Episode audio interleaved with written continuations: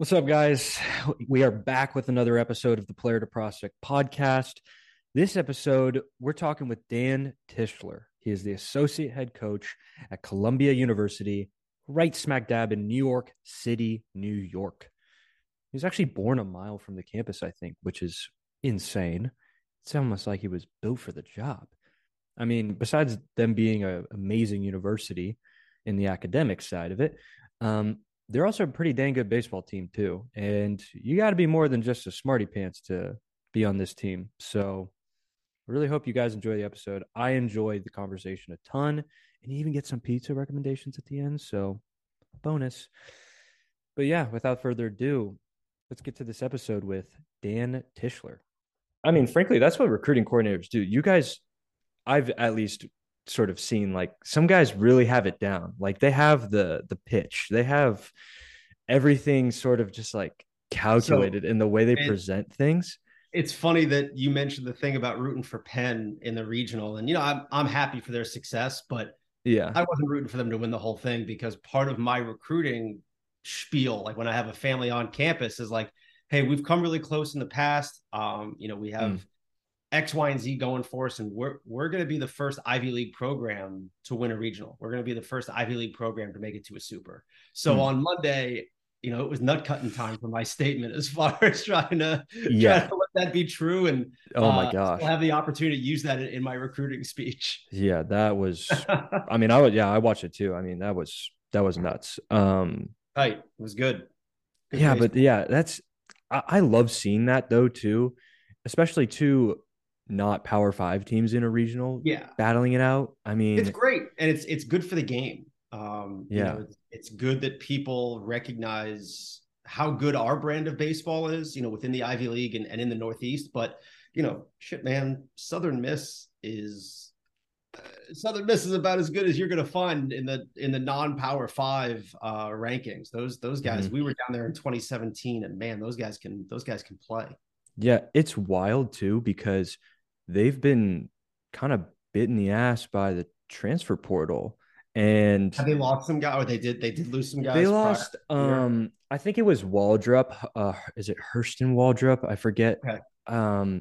He was their big one that they lost to Florida, and that kind of made everyone just go, okay, like, what are we doing here? Like, is this portal really good for college baseball? Now, sometimes. Yeah, that's a mixed bag. That's the thing, is that it can be so beneficial for some kids, but as a collective for programs, and like we're talking about leveling the playing field a little bit, it's like, I don't know if it does that a whole lot. I'm also really curious to see how the wave of like older players like subsides, and it just turns back to the like we have a couple fifth years maybe, right? But it's mostly just, but it's going to go back to being 18 to 22 year olds. Yes. You know, the other thing with that is that the draft gets shortened, and so the kid that might have gotten drafted out of high school might end up on a campus now, and the kid that might have gotten drafted as a junior out of college stays on campus, and so you're still going to have a really high level of play within college baseball, but it's definitely going to be different as some of these 23 and 24 year olds matriculate out and, you know, find their way into the real world or into independent ball. And, you know, it's, it'll be interesting.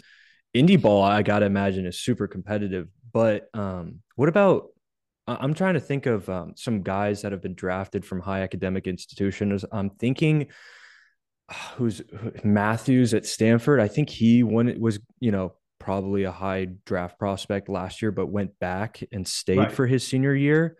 Do you guys see any of that? Is that common with your program for guys to not leave after their junior year because they want to finish out that degree? I would say for us, you know, at Columbia, we've been fortunate to develop some guys and help them go on and play professionally.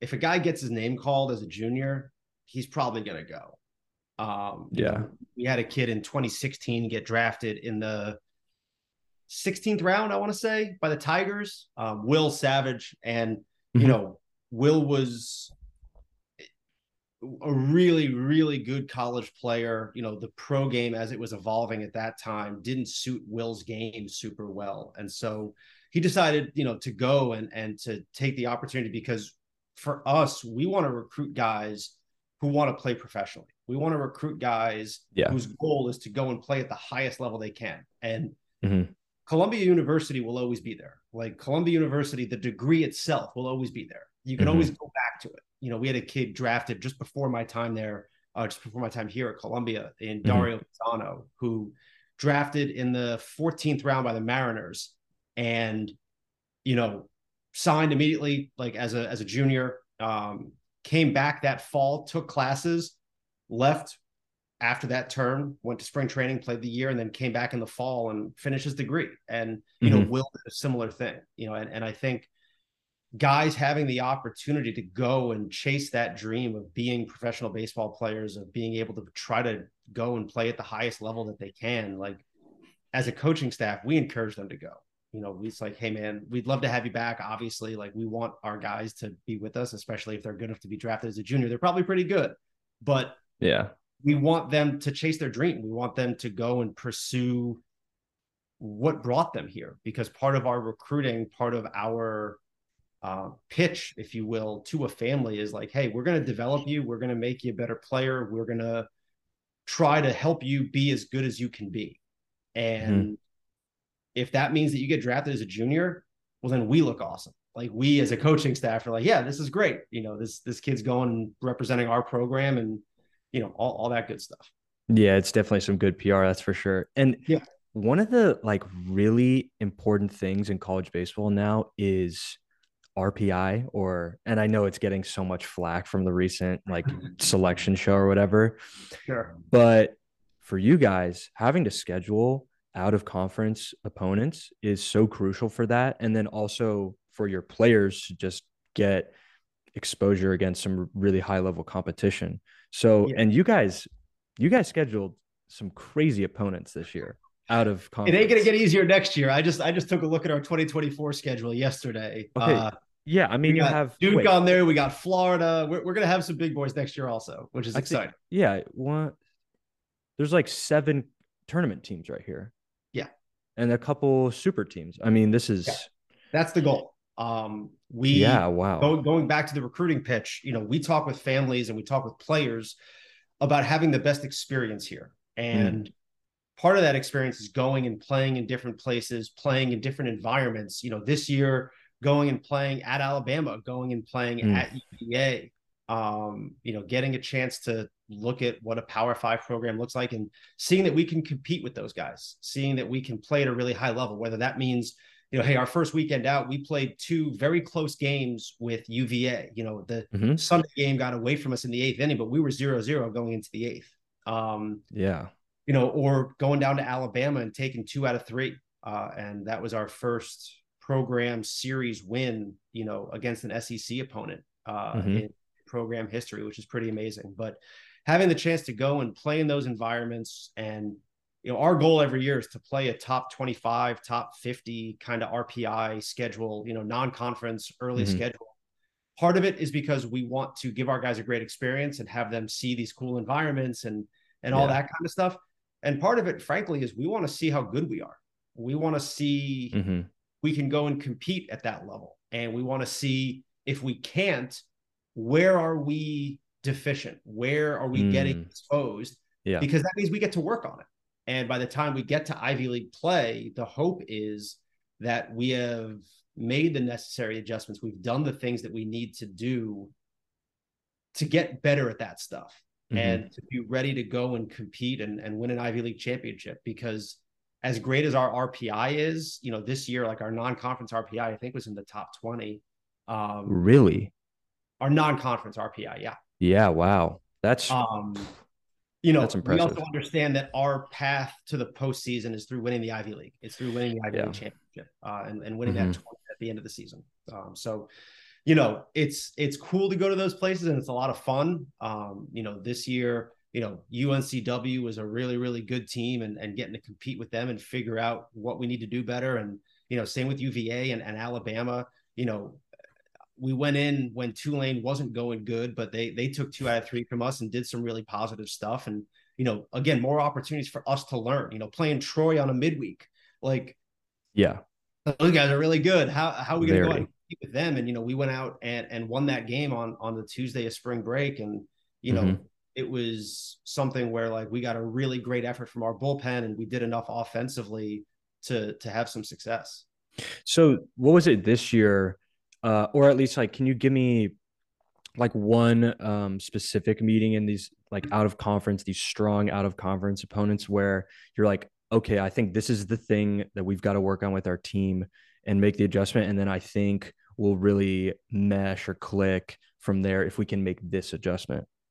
Sure. You know, there are a couple, and some of them are like bigger picture approach things. You know, there'll be times where we're facing a guy who is just devouring us with two strikes and we're chasing below the zone. And we talk with our hitters about having a little bit more trust, having a little bit more faith that, hey, we're not going to get destroyed on the inner third late. Let's do a better job of letting the ball travel a little bit and making an adjustment there. And it sometimes it's a personnel move. You know, this year early on, we had a kid starting at third base and he had a tough weekend defensively. We ended up flipping him and our first baseman. First baseman was coming back from a knee issue and he slid over to third and ended up playing some really good defense. And the other kid who, you know, sophomore, had a great freshman year for us, just continued to hit. You know, he kept putting together great at-bats and he was unfazed by the positional switch. And so making a personnel shift there, or, you know, figuring out what our starting pitching is going to look like. You know, the three guys you start your season with in the rotation are very rarely the guys that you finish the season, you know, in the rotation. And some of that can be due to injury. Some of that can be due to performance stuff. Some of it can just be who's better suited for certain roles. You know, who's going to be able to provide us with the best use of them in leverage spots, and how do we best, you know, how do we get the most out of guys weekend to weekend basis. So is the flexibility of a player or of players on your team like something you guys push for and train for? We try to. The positional flexibility is huge, you know, on the positional side specifically. You know, I think pitchers understand that they're there to get outs, whether you get to start the game, whether you're coming in the middle innings. You know, be a guy that just gets outs. If you a guy that gets outs, you're going to get a ton of opportunities at our program. That's really good coaching on my end. You know, on the positional side, being able to move guys around, being able to do some different stuff with guys means that our recruiting classes can get more robust. We only recruit 8 guys a year. We recruit 4 pitchers, 4 position players. Okay. If we recruit a guy that's just a first baseman, man, the bar is so high for that bat, because there's going to be limited value in what that guy can bring to us defensively. But I think about our team this year. You know, we have a guy who started at first base as the season went on. Griff Palfrey came in as an infielder, right-handed pitcher. He was our starting second baseman in 2022 to begin the year. Okay. Started at second base, ended up being our closer in the second half of the year. And then we slid him to first base because of some injury stuff this year. And he was a lights-out first baseman. But again, that flexibility, that ability to move pieces around. Anton Lazitz, who started at third base for us as a freshman every day, played every game as a freshman at third base, started there this year, ended up being our first baseman when Griff pitched. And then at the end of the year, when we were dealing with some injury stuff, he went out and played the outfield and was really good out there. That flexibility is huge because of our recruiting restrictions. And also just the reality of, if you hit, you're going to play. And if if you're really flexible positionally, you're giving us more options and more opportunities to get your bat in the lineup. So like Anton Lazitz is going to play almost every day, as long as he keeps hitting, because when he steps in the batter's box, he's really, really gifted. You know, and if that means that we play him at first base in game 1 of a series and left field in game 2, and then first base again in game 3, or, you know, he played center field in a game for us towards the end of the season. You know, there's a ton of value in that flexibility for us. And that's something that we try to really harp on in recruiting. You know, there aren't many positions to look at and say, yeah, if you can only play one position, it's fine. You know, there's basically one, and it's the guy that squats behind home plate. Yeah. You know, we expect our outfielders to be able to move around and play all 3. We expect our infielders to be able to make plays wherever we put them on the infield. And, you know, some of our infielders, like I said, might go out and become outfielders and be able to help us that way because they can hit. Dude, and I've been preaching this, but I like that you said, like, I like how you said this.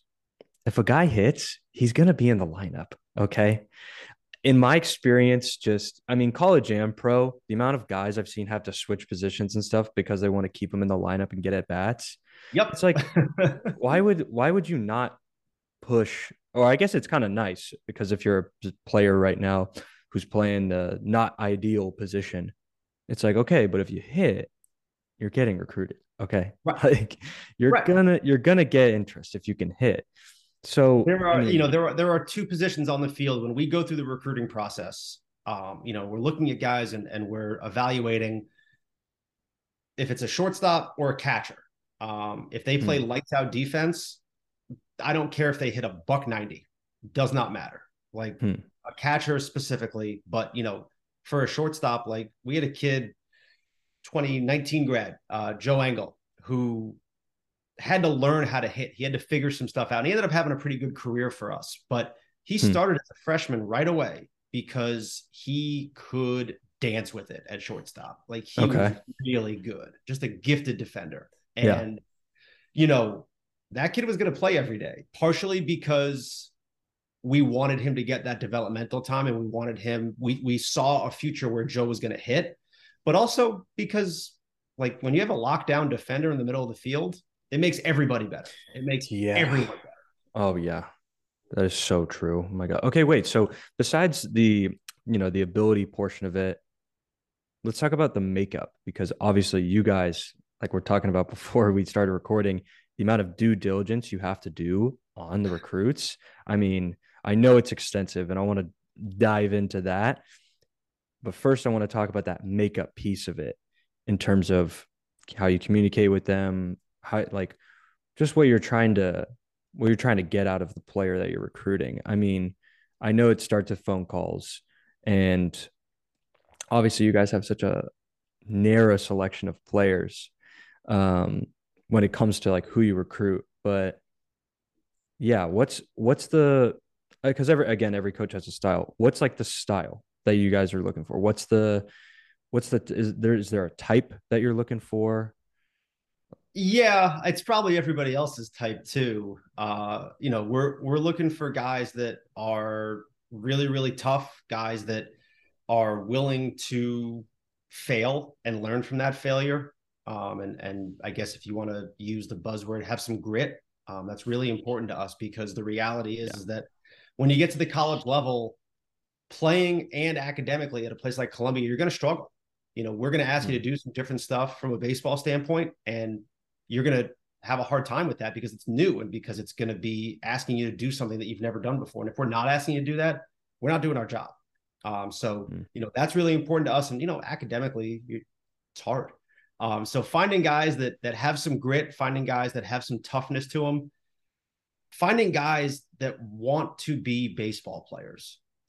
Finding rats, like that's hard to do at our place because of the academics, because of the allure that our place has for guys that are really good students. And they are also great players, but they're coming to Columbia or they want to go to Columbia because of the education. Yeah. We have had the most success. And when we have been at our best and the best players that we've ever recruited are guys that come to Columbia because they believe in the vision of Coach Boretti. They believe in the ability of us as a staff to make them great baseball players, to help them become champions on the field. And, as a backup plan, I have a Columbia degree. Okay. See, that always like made me curious with the academic sort of, what do you call it? It's like a baseline that you guys have to have. It's a minimum requirement for these players.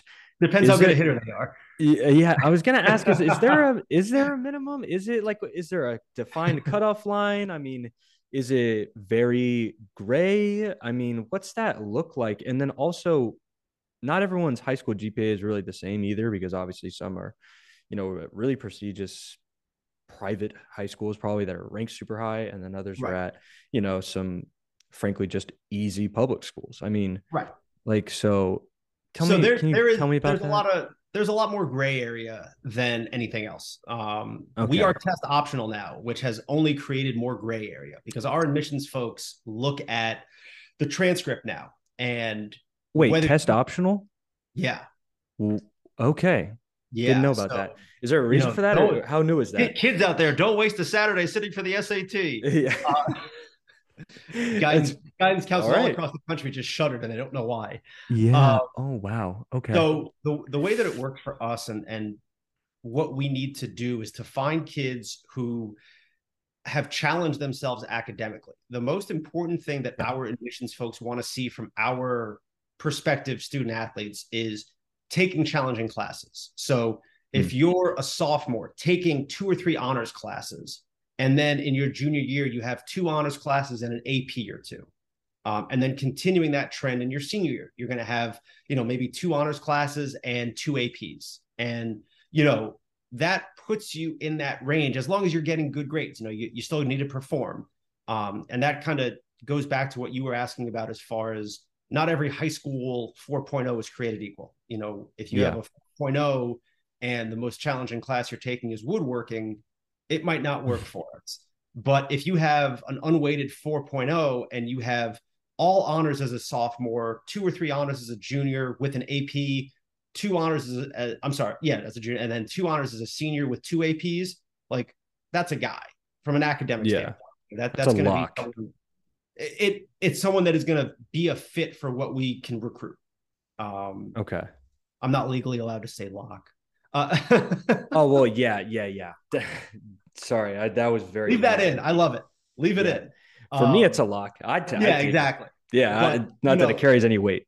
And but that's also where getting back to the recruiting piece and the makeup piece, we want to recruit guys who do very well in school, who strive to be the best version of themselves in the classroom, but also on the field.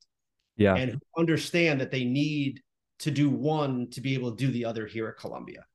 And that's where, when I have outreach to summer coaches, there are some summer coaches out there who don't know their guys' grades. And, when I ask about academics, they're like, I'm not sure. I think that, seems pretty smart. That doesn't help me. I seem smart. I'm not going to Columbia. Whereas, just as an example, like when we are on the West Coast, we reach out to certain guys and we try to reach out to certain organizations. Mm-hmm. I know a GBG coach is going to know GPAs. Yeah. I know that John Elliott with Quakes is going to know who his academic guys are. I know that the Fick brothers with the SoCal Giants are going to know who their academic guys are. Mm-hmm. Sometimes like I need to pull names out of them because they think too highly of us academically. Like that kid with a 3.7, they're like, no, I'm not sure he's for you. Well, he just hit a ball over the right center field fence. Let's see if he's for us. Yeah. Let's find out academically if he's for us. But that's a good thing. And, those guys, and that's just a couple examples. There are tons of guys out there that do it really, really well. But, being able to communicate with summer coaches effectively, getting the GPAs, having an understanding of kids that are pretty academic. And, from a makeup standpoint, guys that are just grinders about the game. I think back on our best guys, we have a shortstop who just graduated, he's the Ivy League Player of the Year, and he's just a baseball rat. Like he just loves being around.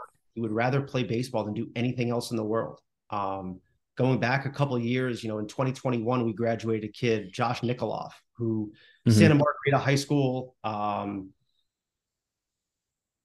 as un-Columbia as you get as a kid. And I say that in the most loving and admiring way possible. But Nico got a Columbia degree and, ended up playing his 5th year of baseball at K-State and having a good experience and, being a dude, that's the kind of guy we want to get. If we could have a team full of Andy Blakes and Josh Nikoloffs, we'd probably be okay. Oh my gosh. Yeah. I saw Andy Blake's stats this year. I was like, my gosh. I mean, yeah. Wait, so is he going somewhere, or is he in junior year, senior? He just graduated. He is going to Duke in the fall to play for Coach Pollard. That's right. Dang, Columbia and Duke. Oh, wow. Yeah, he's doing okay. He's setting himself up so well, which is crazy. We hope he gets drafted. I'm not sure what the profile looks like at the pro level. You know, he's a 6'4", rangy shortstop who can really, really hit. But, you know, arm strength and some other things like, you know, how good does he run, whatever, blah, blah, blah. Oh, no, he doesn't get drafted. He gets to go get a graduate degree at Duke and, you know, have a chance to go play in a regional and potentially a super regional. Yeah. Oh, well, right. Yeah, exactly. And he can hit. That's the big thing, guys. If you can hit, he can hit. No, but setting yourself up like that is just so, it's so important. I would love for more kids to just like really commit to the academic side of it. Cause now, I mean, well, not now, it's always been a thing, but it's becoming more and more popular to see, oh, this Ivy League graduate is going to this Power Five and then he does well. Yep. And it's like, and that's another piece of the puzzle where I think the new recruiting rules are actually going to help us, you know, kids who finish their sophomore year and have straight A's and maybe took some honors classes. That kid might have committed to a good mid-major during his sophomore year years ago. Now that kid's available. We've maybe seen him. We've reached out to the summer coach and just said, hey, just so you know, like we might have some interest. That kid's family gets to start the wheels turning like Columbia. That's going to change your life. Oh, yeah. Now we're in the mix for a guy who a year ago might have been committed, might have been off the board. Yeah, that's our hope. I could be totally wrong. But. No, I didn't think about that. I would say that has to become more of a common occurrence. I mean, so. Yeah, that rule is game changing. It's like, awesome. It's insane how needed it was in the first place. Yeah, obviously, but yeah. So I mean, but that doesn't change your guys' recruiting timeline so much because obviously you guys need a healthy amount of transcripts and, you know, to even approach a player, I would assume. So we've never really been huge on the early stuff. You know, with that being said, like this past year, we got a commitment from a kid going into August of his junior year. So he was about to start his junior year, big right hand out of Florida. That's probably the earliest one we've ever gotten.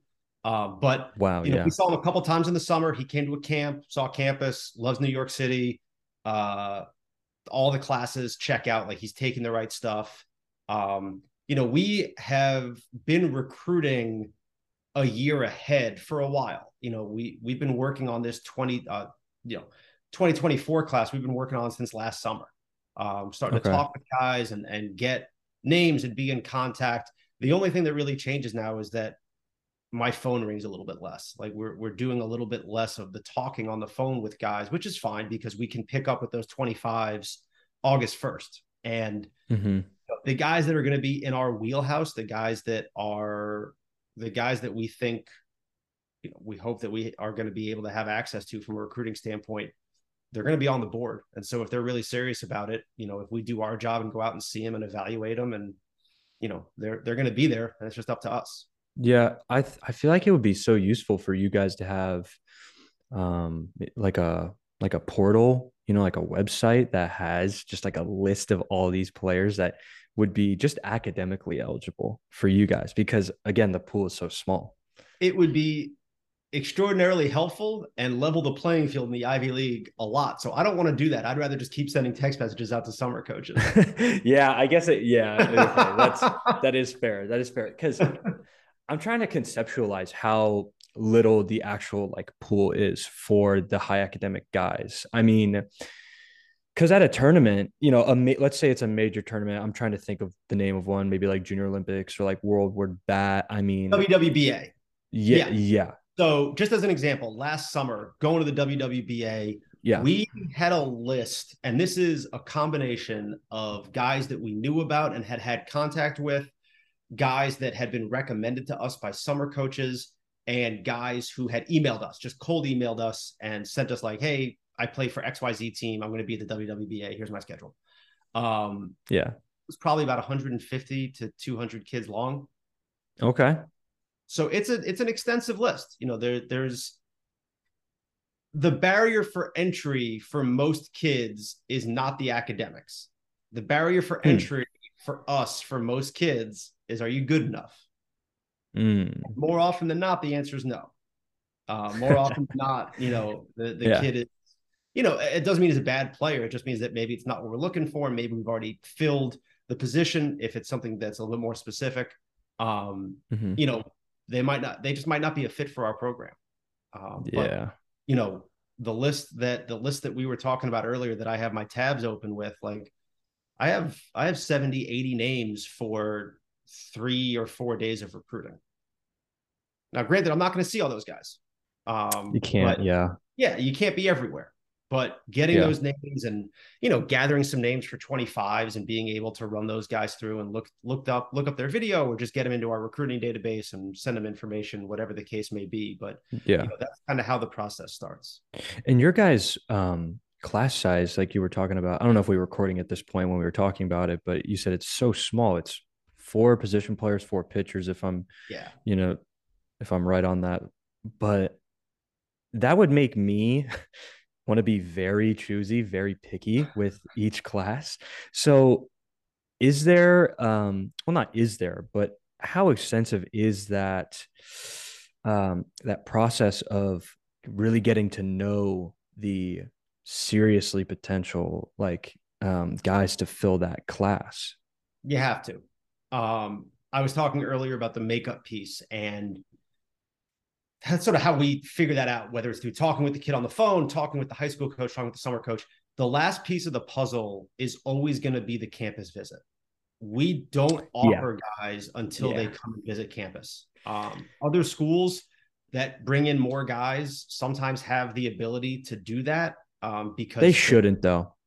They really shouldn't either. But you know, for us, Coach Boretti, one of his superpowers, I think, is being able to sit down with a kid and a family and go, yeah, that kid can play for us. That kid has some of whatever it is we look for, the it factor of what we look for. Yeah. To be able to play for us and help us. Now, you know, sometimes we miss on ability. Every program does. But we don't miss on makeup a ton.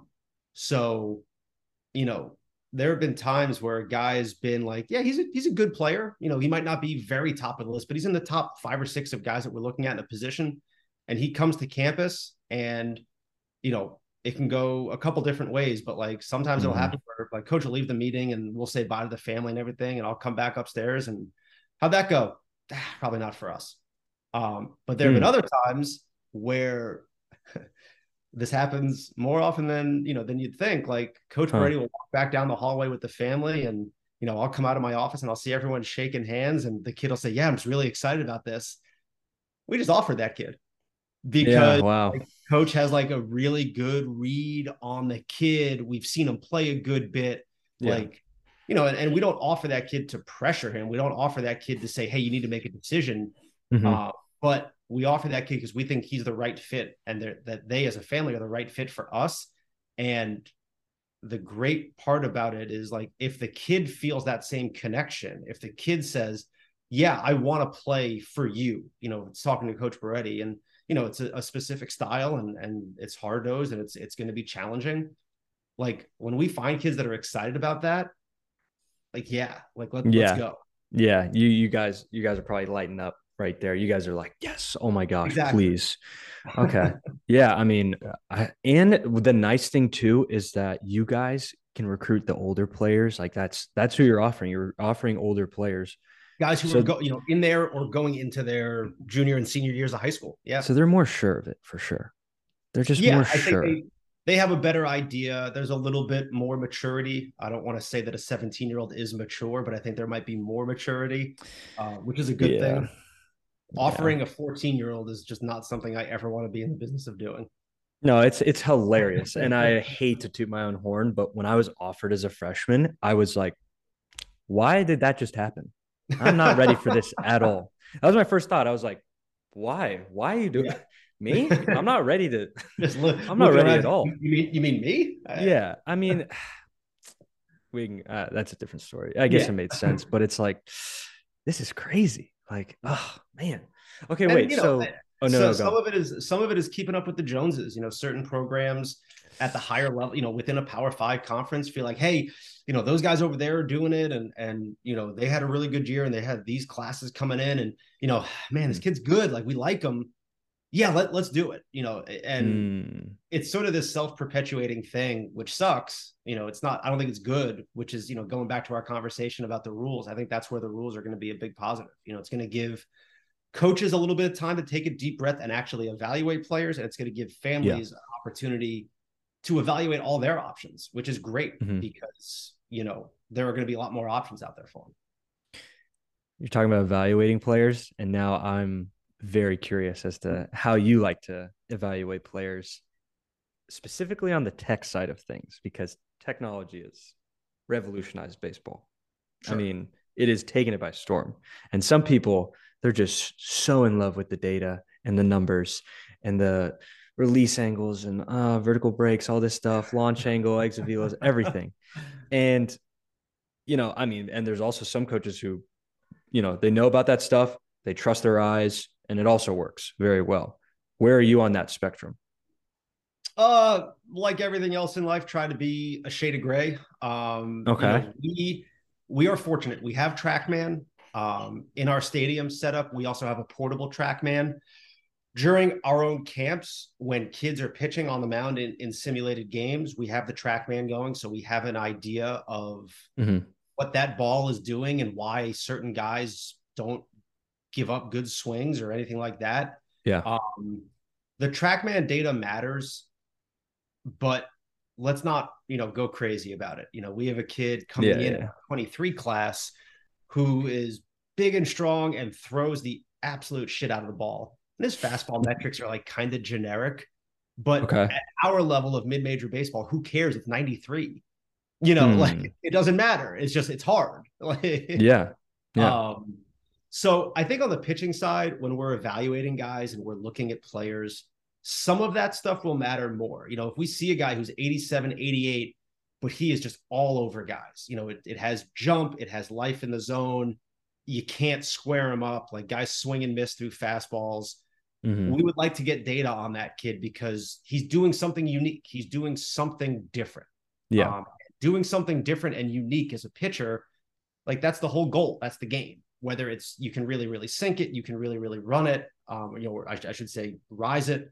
That stuff matters a lot. And, you know, we try to get that information, but we also don't want to, let that be the deciding factor. You know, if we go out and we see great metrics, give up hits or not be able to miss barrels or not be able to get swings and misses with his fastball, like that's a problem. So, you know, I think on the pitching side, it's a blend of looking at what a guy can do well and how we can coach him, you know, how Coach Cardi, Tom, our pitching coach, is going to be able to work with him. You know, is it a guy that maybe is throwing a four-seamer right now, but really has a two-seamer profile, or vice versa? And all right, how much more can we get out of that guy? How much more can we pull out of his ability? On the offensive side, I will admit, from a recruiting standpoint, we don't really use tech. I think there is the old saying that hitters hit is just so damn true. That's all you need. You know, when you go out and you see a kid play and he's just on the barrel all the time.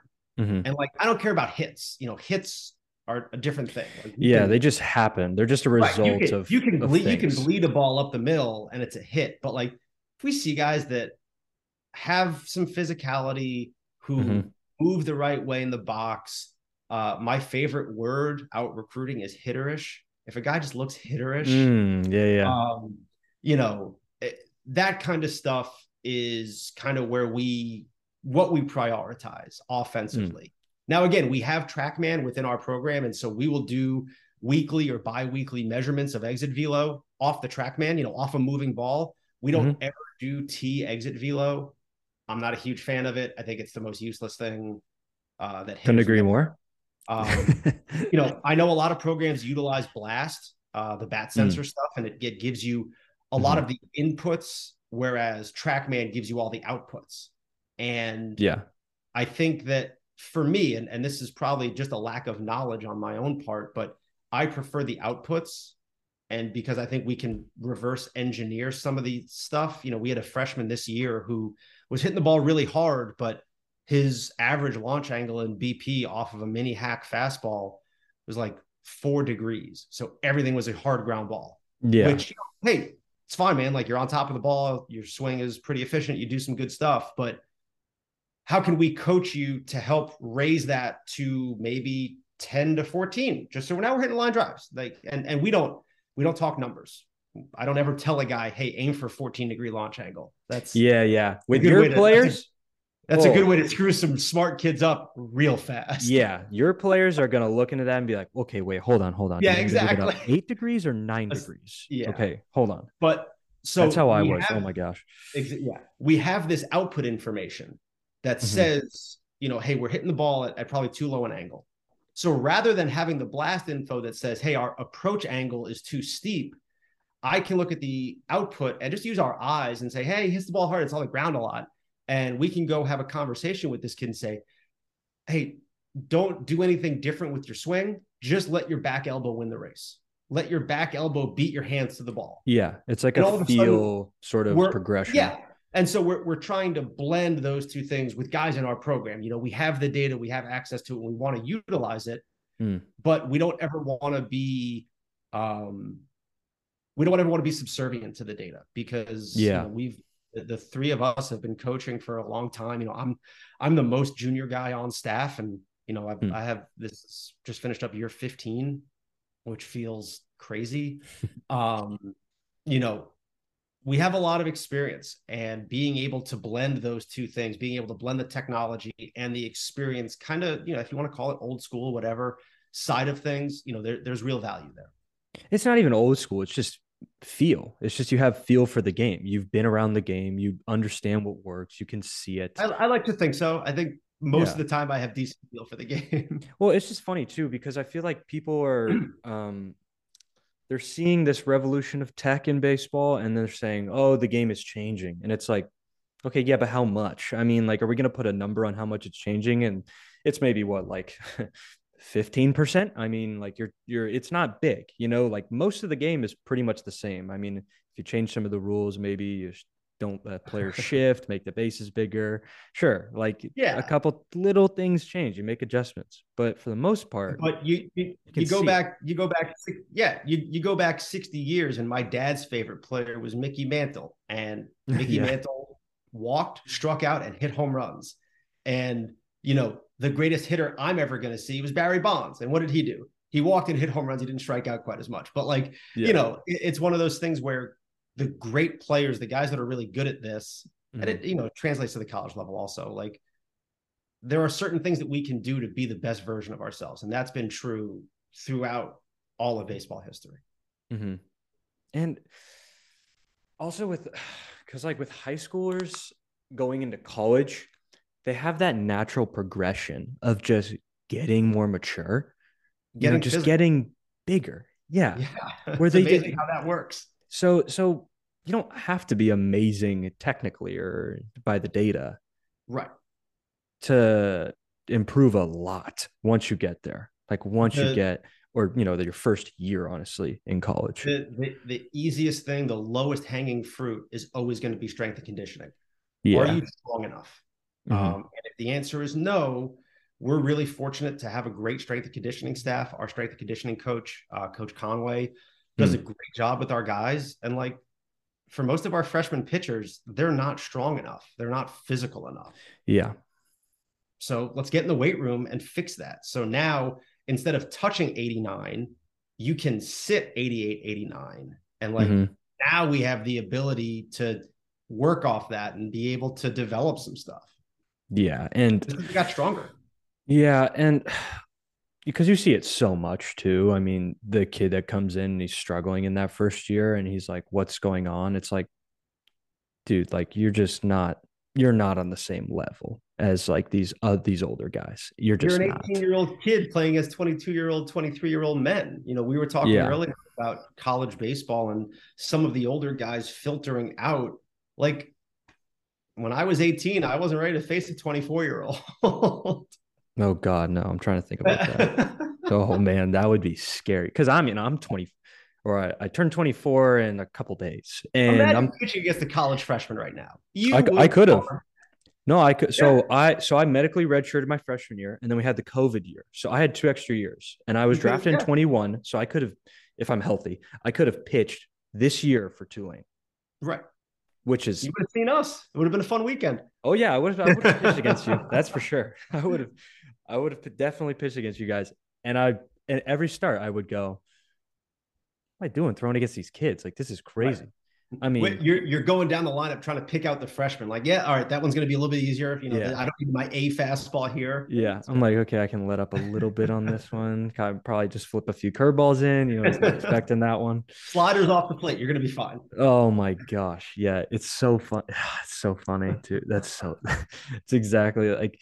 It's so funny how simple it is to like game plan for most teams. I don't know why. It just, at least in college, like I found that to be the case. A lot of the hitters seem to be doing a lot of the same stuff, but I don't know. Then again, I understand that too. Cause like if you're going to have a starting pitcher, it's like, okay, there's going to be a way to get him, you know, out of the game or get the hits off him. This is what you look for. Yep. Everyone doing that. That's not a bad thing. But right, because you want to have a diverse offense. You want to be able to have 9 guys that don't all look the same, because when all 9 guys look the same, it gets a lot easier to pitch to them. And yeah, you know, that's where guys having the freedom to do some of the stuff that they want to do and do some of the stuff that they've had success with. Like, you know, as a coach, you don't ever want to take that away, as long as, you know, it's not detrimental to the player. Yeah. And so, I mean, for you guys, in terms of like your guys' style of play and even just like lineup construction, I mean, is that sort of the main focus is like, hey, we're really trying to like throw a bunch of different stuff at everybody? That is not a focus for us in terms of lineup construction, but it is a byproduct of the way that we coach. You know, we give our guys a lot of freedom. You know, we don't say that, like, hey, everyone's going to have a leg kick, or, you know, hey, everyone is going to do X, Y, and Z with 2 strikes. We give guys a little bit more rope. And, you know, some of it is also the left-right balance that we look for in our lineup. You know, our best lineups, our best teams, we've basically been able to break up 5 right-handers and 4 left-handers and intersperse them throughout the lineup. You know, as a pitcher, I'm sure you would probably say that when those guys are breaking it up and you don't ever see 2 guys from the same side of the plate, it can be a little bit more challenging to get comfortable at times. You know, I think that it creates a little bit of adversity for the guy on the hill, and just having a more diverse, more dynamic offense. You know, a couple of years ago, we didn't run a whole lot. We were a little bit more station to station, waiting for the double or the home run. And that would make me so happy.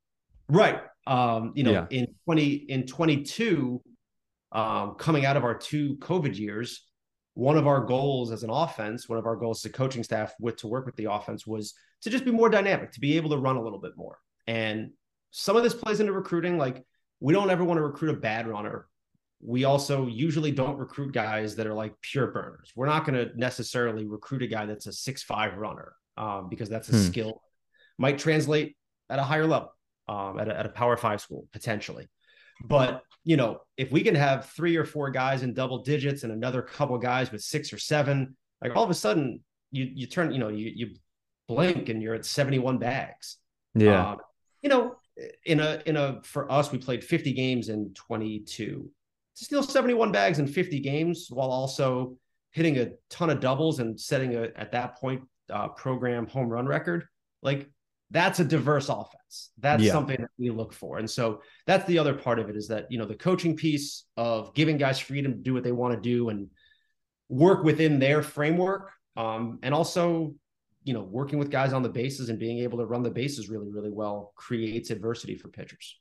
And there's a reason why so many coaches will drill their teams to death on bunt defense and pickoffs and rundowns, because frankly, so many teams are just not good at it. Like, so many pitchers are not good at it. And it's the stuff that you screw up. Yeah. It's crazy. And being an offense that can run just a little bit, making the pitcher think a little bit more, have that threat there. Have to pick off 5 or 6 more times for the starter. It's like throw one away and now you got a guy on third, no outs. Exactly. And it's like, ooh, like that is so important, man. I mean, yeah, I guess that's probably something I'm seeing or I'm hearing a lot more of is coaches wanting to recruit that more complete guy, and not in the sense that he does everything amazing, because then it's like, okay, he's a power 5 guy, or he's an all-American. Yeah. He's a draft guy. It's like, no, just, you got to just be a ball player. Yeah. Right. Yep. And I think about our starting center fielder, kid Sky Selinski from modern day out on the West Coast. And, when we look at Sky, he doesn't do anything.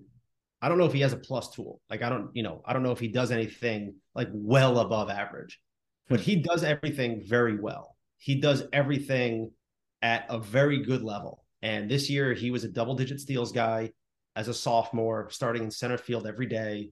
And he's going to be in the right place at the right time. Like he knows the game. He knows what's going on. He can pick spots to run. He gets the green light more often than any guy on our team. Sky's a 6'9" runner. Like Sky's a super average runner. Yeah. But he's athletic, and he, like you were just saying, he's a ball player. He knows how to play the game. And that is a huge, huge advantage for us. So what about the guys that, or I guess I should ask, what's like the most common struggle for like newer players? I'm always curious about this. And obviously at your school, it's the academics are going to be tough, but on the baseball side of it, what's like the most common struggle you see in young players? So freshmen or even sophomores. From a baseball perspective, it's always going to be the speed of the game. Okay. Just things happen faster. As an infielder, you don't have the luxury of double tapping and taking 4 steps to get rid of it. As a hitter, the stuff is just better. It's going to get on you faster. As a pitcher, you can't be a 1.55 as a right-hander. It's not allowed. You can't do that. Because that guy on first base is going to be on second. And it's a whole lot tougher to pitch with a guy on second than it is with a guy on first. So helping guys during the fall acclimate to the speed of the game, getting them on a watch. When I'm hitting fungos to our infield, it's just getting them on the clock and saying, hey, that was a 4-3, or they take those 3 or 4 extra, 4 steps, I should say. And hey, that's a 4-6. A huge difference between a 4-3 and a 4-6. A 4-3 is going to get most guys in a lineup out. A 4-6 is going to get very few guys in a lineup out. Right. Getting down the line from contact to foot hitting the bag. So helping them acclimate to that, making that a coaching focus for us. And that's where, we do drills that are designed to do that. And we try to play as much as we can, whether that is an inner squad or whether that's a machine pitch or coach pitch game. Just giving guys a chance to see the game flow and understand how fast things move and what they need to do to make that adjustment. And it's the competitive side of it too. Like everyone kind of speeds up a little bit once they get under the lights. Sure. So everything's going to happen faster when we're in game mode. Guys are going to take better swings in an inner squad than they might in their 5th or 6th round off of me or off of Coach Boretti or off a machine. Yeah. And they're going to hopefully take better at-bats on a Friday night at Alabama than they are in inner squad. So, with each progressive step of competition, it gets harder. But, it's something that preparing guys and holding guys to a high standard throughout practice is when you get them moving at their best clip. And that's when you see the game as fast as it's moving, it'll slow down for them. It'll be easier. And something that I took to saying this year, we had a freshman infielder who ended up playing third base for us at the end of the year because of some injury stuff. Really talented kid, and can really throw it, hits for power, can run a little bit. He's going to be a good one, but things would speed up defensively. And he would just make stupid mistakes, stuff that doesn't need to happen. And in practice, like when he would feel the routine ground ball and just throw it across and like make it look really easy, I would just shout from the other side of the field, let the game be easy when it's going to be easy. Like, we don't need to make things look harder. We don't need to do things faster than we need to do them. Yeah. We need to do things fast. The game will present itself and you'll know. But when the game wants it to be easy, let it be easy. Let's not overcomplicate this. Yeah. Yeah. It's like a, God, what's the saying? It's like a player's internal clock almost. That's exactly it. Yeah. It's like it keeps the heartbeat slow, you know.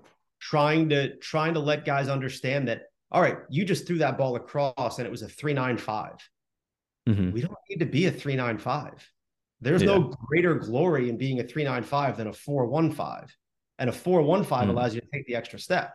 So now, are we reading the speed of the ball? Are we reading our own positioning and understanding where we are on the field? Batter runner speed, like all of these things. And by the end of the year, you see it start to click. You see freshmen be like, yeah, I'm going to make this play a little bit easier because it is easier. Yeah. Instead of in the fall when they pick that ball up and they want to go as fast as they possibly can because they think they need to. So like being able to move fast while moving slow. That's my great philosophical advice for the day. But you know, being able to slow things down while everything is happening very fast around you.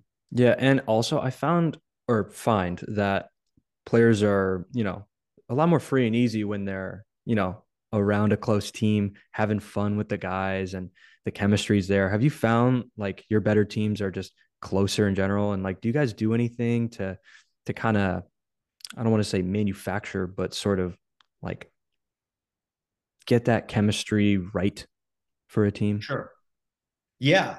There's no question that our best teams have been with really tight knit groups and groups that are different in a lot of ways. You know, we've had some groups that are a little bit more serious, a little bit more business-like. And, you know, our 2022 team that made it to a regional final was about as loose as you're going to find. You know, that was a group was out there a little bit, but they all loved each other. You know, the thing that those teams have in common, our very best teams, you know, I think back to the 2014 team that was the first Ivy League team to ever earn a 3 seed at a regional.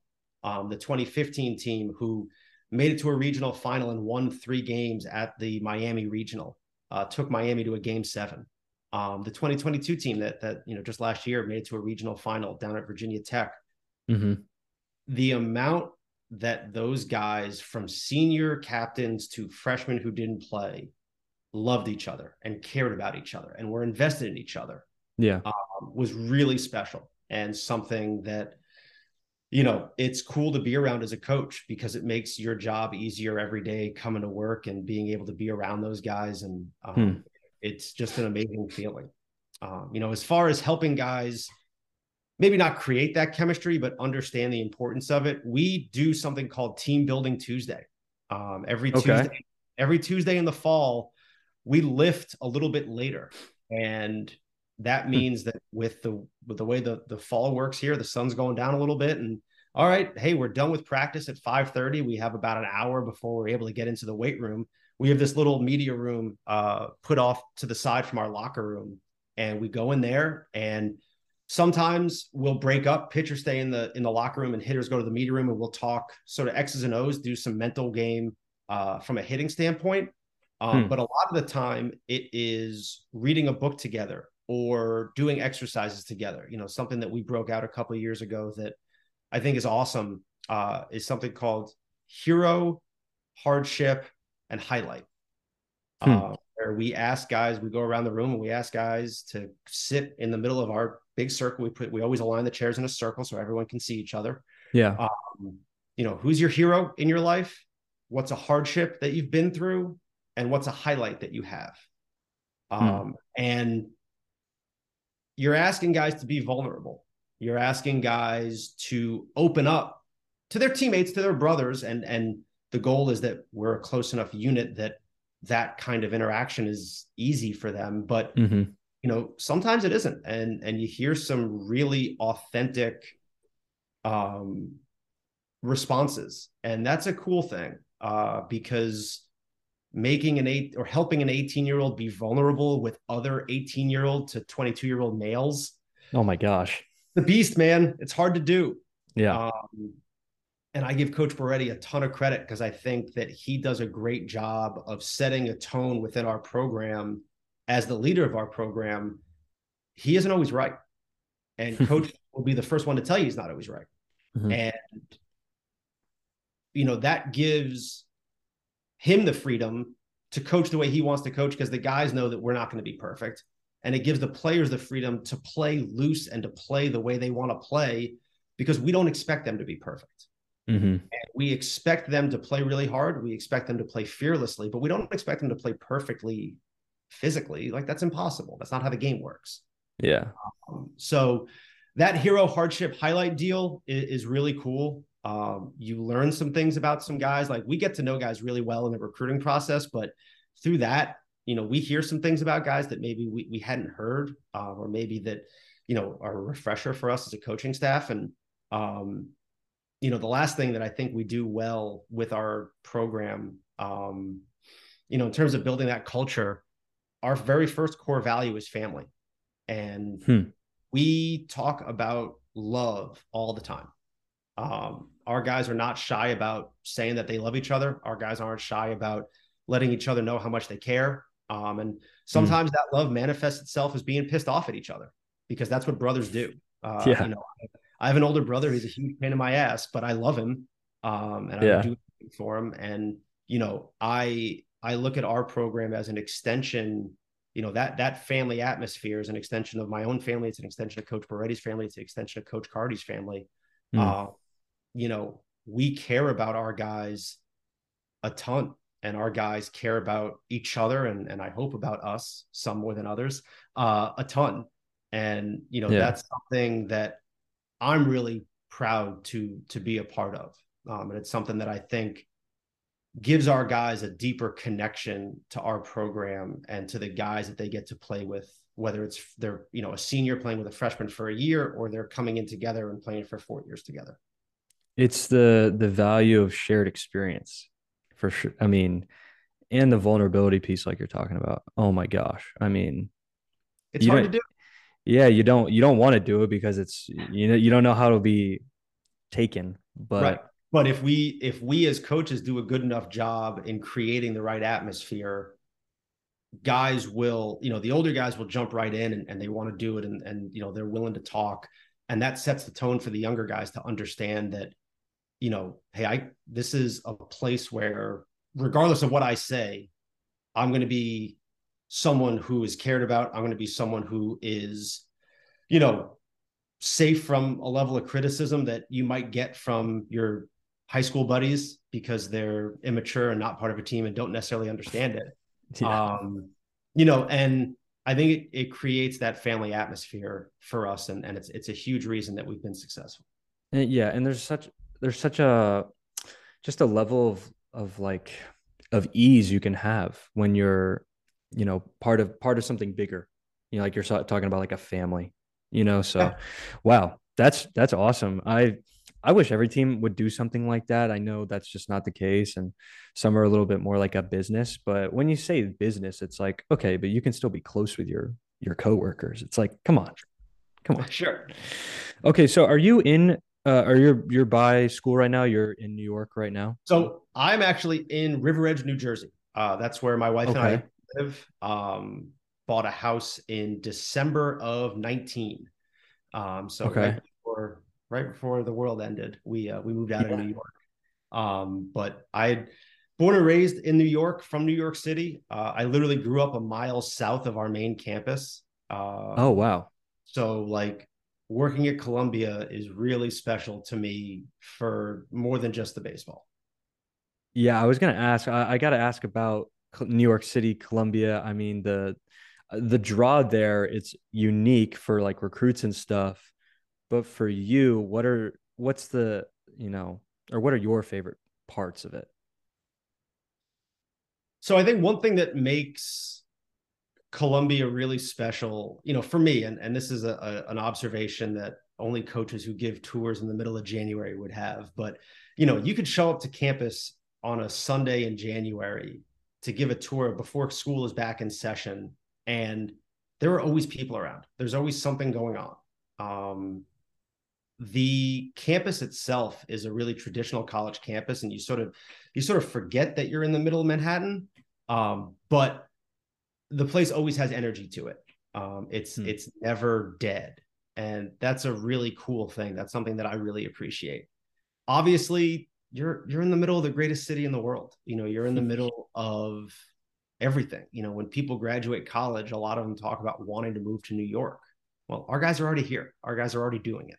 Mm-hmm. And they're getting life experiences. They're able to do things that other people couldn't dream about doing in certain college towns. Yeah. And, you know, New York's not going to be for everybody. We understand that. There are plenty of tours that we give where afterwards I jump on the phone with the kid 2 days later and he's like, Coach, I loved everything you guys said, but man, New York City's really big and it might not be for me. And I get that. Like, that's fine. Yeah. That's why guys come on visits. That's why guys come and, you know, see what we're all about and get a feel for if it's what they want to be a part of. Mm-hmm. But, you know, I just think the ability to have a really great social life on campus and have that be sort of your home base, but, you know, be at Madison Square Garden in 20 minutes and be in Little Italy in 40. That's a really special set of circumstances for guys. So was it the goal always to coach at Columbia? Was this something you know, had in your mind growing up? Did you always want to be a coach just in general? What's that kind of background for you? So I played 4 years of Division III baseball in Lancaster, Pennsylvania, Franklin and Marshall, small Division III school, great education. That's actually where I met Coach Boretti.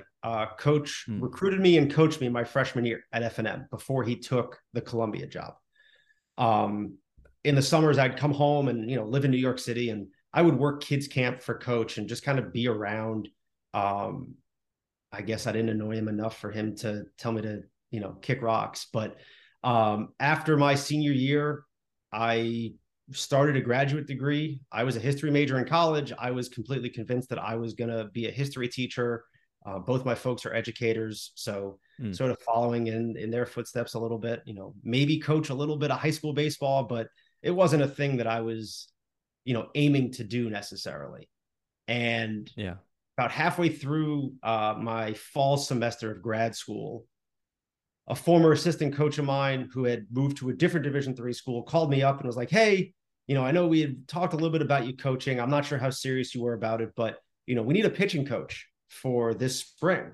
What are you doing? And I'm like, I don't know, man, I'm getting a degree. Yeah. And it was at that point that I realized I was going to be way more excited about teaching baseball than I would ever be about teaching history. And yeah, you know, I took a shot and I took a job where I made all of $0. The one caveat that I got from my mom when I told her I wanted to take this gig was like, hey, we can help you out a little bit. And I'm very, very fortunate that I had parents that were willing to do that and, you know, willing to help me find a $300 a month apartment living above a pizza place. But, you know, the one thing I had to do was finish my degree. So it took me 4 years to finish a 1 year degree program. And actually the very first day that I got to work at Columbia in June of 2012, I walked across the street to Teachers College. I collected my diploma that I had earned the previous semester, and I went right back to the office and got back to work.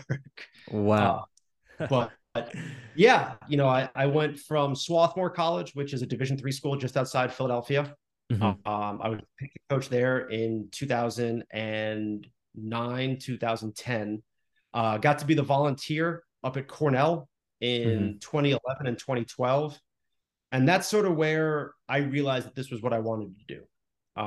You know, that experience at Cornell was really, really special. It was a great group of guys. The guy that I worked for was awesome. Bill Walkenbach, who's now at Claremont McKenna, Division III school out in California, gave me a lot of freedom, gave me the ability to work with guys and do stuff and just learn that I don't think a lot of other head coaches would have provided a young volunteer. So, you know, I got to do that. And then June of 2012, right after the regional that we went to, we were lucky enough at Cornell to win the league in 2012 and went down, played the UNC regional. And I got back and packed up every earthly possession I had in my Jeep and drove to New York City. And as every 25-year-old wants to do, moved back in with my parents for a couple months. Started my coaching career at Columbia. Oh my God! All throughout, you know, my folks have been incredibly supportive, and I'm lucky to have them in my corner. And you know, met my wife while I was working at Columbia, and to meet a woman who is as patient about my hours and the number of phone calls that I have, and the amount of time that I spend talking to 16-year-old young men. She is unbelievable. So I count myself as very, very fortunate throughout this whole coaching journey. So you lived in a pizza or above a pizza place? Above a pizza place when I worked at Swarthmore. Yeah. Renato's Pizza, free ad. Renato's Pizza. And that was in Pennsylvania? Yep. That was in Swarthmore, Pennsylvania. Okay.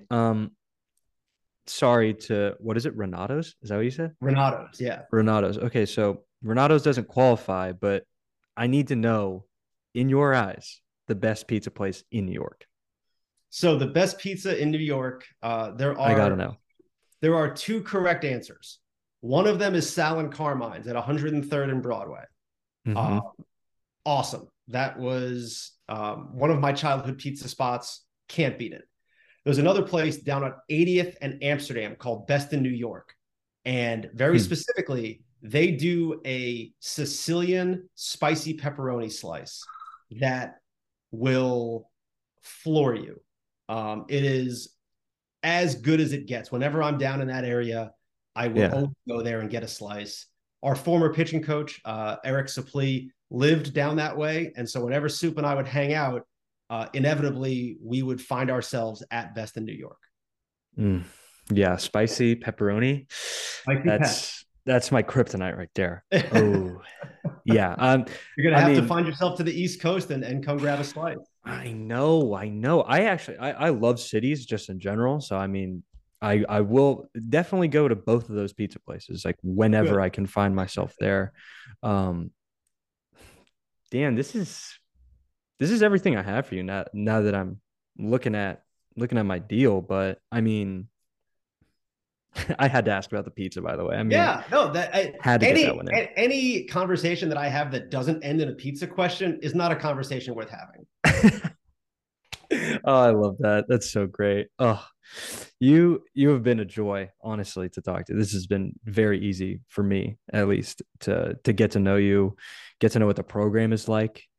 And I think, I hope listeners can take something from this. I mean, geez, like there's a lot to have been said and we said it. So, I mean, thank you. Thank Absolutely. You for coming on. I appreciate the time. I appreciate the opportunity to talk a little bit about college baseball, talk about our program and talk a little bit about my own journey. So, okay. What's in the future right now? I know you're going on the recruiting trails. So what's the next stop for you right now? Palm Beach tomorrow, down in Florida. Yeah. Then I'm going to Dallas, Texas next week. Come home for a couple days, and then I will be in South Carolina after that first dead period. So, jeez, oh my God, bouncing around, man, bouncing around. That's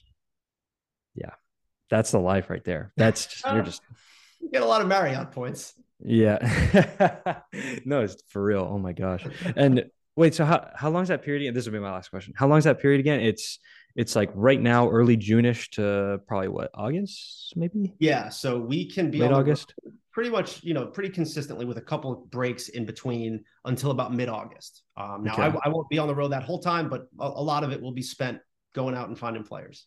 Yeah. Well, I mean, good luck with that. I know you talked about how many players you're going to be seeing. So, I mean, it sounds honestly very daunting. When I think about trying to do something like that, I honestly get secondhand anxiety for you guys. So, I mean, good luck. Secondhand anxiety beats the firsthand anxiety that I have. So yeah, you're on me there. Yeah. I mean, I got other things to worry about, I guess, but exactly. Yeah. Well, Dan, I mean, thank you so much. I mean, again, this has been such an easy, just fun conversation to have. And absolutely, man. Happy to do it. Yeah. So I'm going to talk to you really briefly right after we sign off, but that is going to be it for this week's episode of Player to Prospect. We'll see you next week. Okay, that's going to do it for this week's episode of the Player to Prospect podcast. If you enjoyed my conversation with Dan Tischler, show some love. It goes a long way. And with that, we will see you next week on the Player to Prospect podcast.